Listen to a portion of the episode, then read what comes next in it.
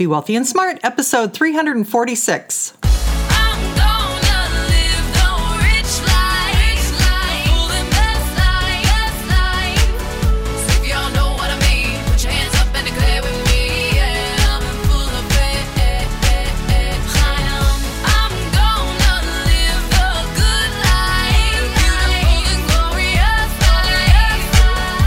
Into a world of wealth and financial freedom without budgets, boredom, or bosses on Be Wealthy and Smart.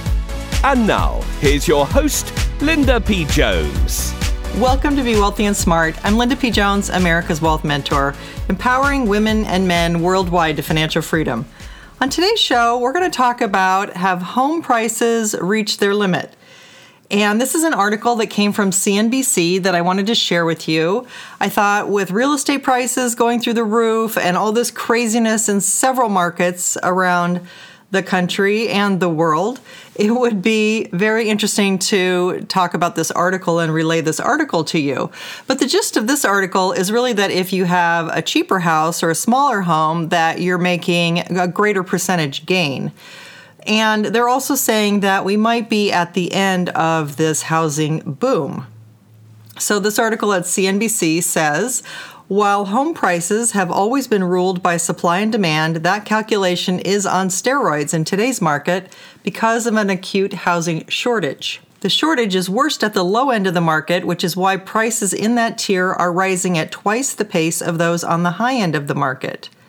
Nationally, home prices jumped 6.2% in September compared with September of 2016, accelerating from the annual gains in previous months according to the S&P Case-Shiller index. Prices have now recovered nearly 46% from the trough of the housing crash back in early 2012 and are nearly 6% higher than the peak of prices in 2006. Now, it goes on to say that home prices on the low end of the market are rising at twice the pace as those on the high end. And during the recession, builders dropped production by more than half of their normal pace. It also says, of course, all real estate is local and prices are rising more quickly in some markets than others. More telling is when you look at the price tiers in each market. The low end of most markets is where the most demand is as millennials age into their home buying years. It is also where the least supply is. During the recession, builders dropped production by more than half their normal pace, and they still have not recovered fully. Lower priced homes went into foreclosure at a rapid clip, and millions of them were bought by investors who turned some of them into rentals. In fact, there are 5 million more single family rental homes today than there were before the crash. The vast majority of these are entry level homes that used to be part of the owner occupant housing stock. As a result of the shortage, home prices are rising much faster on the low end than the high end, where there is more supply. A survey by Zillow shows the difference in home price appreciation on the high end of the market versus the low end. The high end is defined as the top third of the housing market by price, and the low end is the bottom third by price. And then it has a chart here, and it shows annual price appreciation in selected markets. And I will leave a copy of this on my website in case you want to take a look at this chart. Basically, on a national basis, it says the high end is up 3.7%, and the low end homes are up 8.4%. So it's making the argument that the smaller homes are appreciating more on a percentage basis. And in New York, the high end is up 6.4% and the low end is up 8.4%. Los Angeles, high end up 5.6%, low end up 7.6%. Chicago has a much bigger difference. The high end is only up 1.6% and the low end is up 6.6%. Boston up 4.5% on the high end and 8% on the low end. Dallas up 4.7% on the high end and 9.4% on the low end. Miami up 2.1% on the high end and 9.6% on the low end.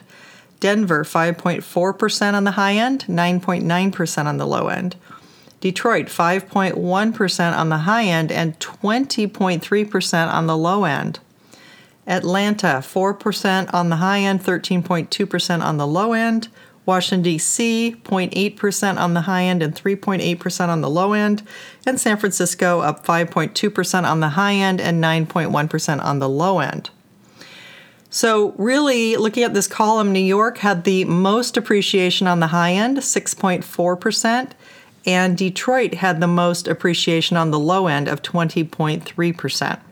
The article goes on to say the supply on the high end of the market is much greater, and the supply in the middle of the market, which is where most of the home builders target, is growing, but there is not much hope for supply on the low end.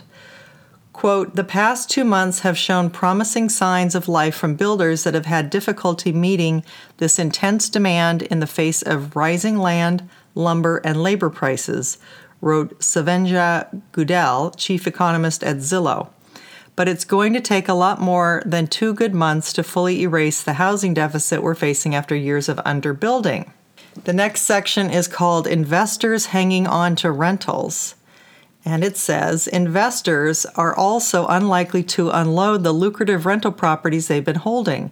In fact, the institutional market of rental investors has consolidated recently and streamlined its management. Institutional investors, led by Blackstone's Invitation Homes, now own just more than 200,000 single family rental properties worth an estimated $33 billion, according to Amherst Capital, and that is growing. Quote, institutional activity in the single family market continues to increase, driven by relatively attractive valuations, modestly strong home price appreciation, and stable financing, said Sandeep Bordia, head of research and analytics at Amherst Capital. We believe that evolving demographics, financial factors, and shifting consumer preferences will keep demand for single family homes elevated over the coming years.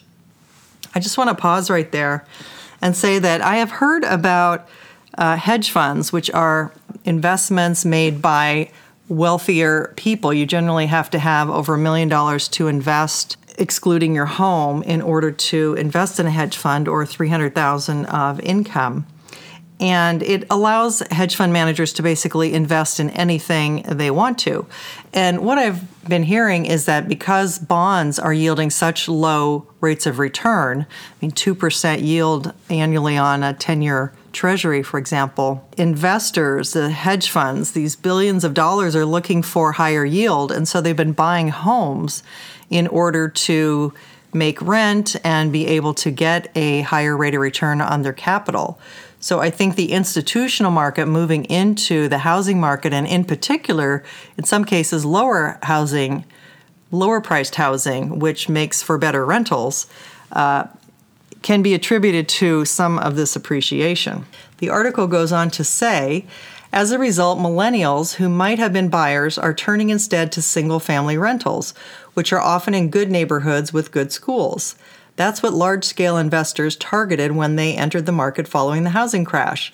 So while it may seem from the national picture that home prices are not as overheated as they were in the past few years, the story is far different when you focus on where the demand lies.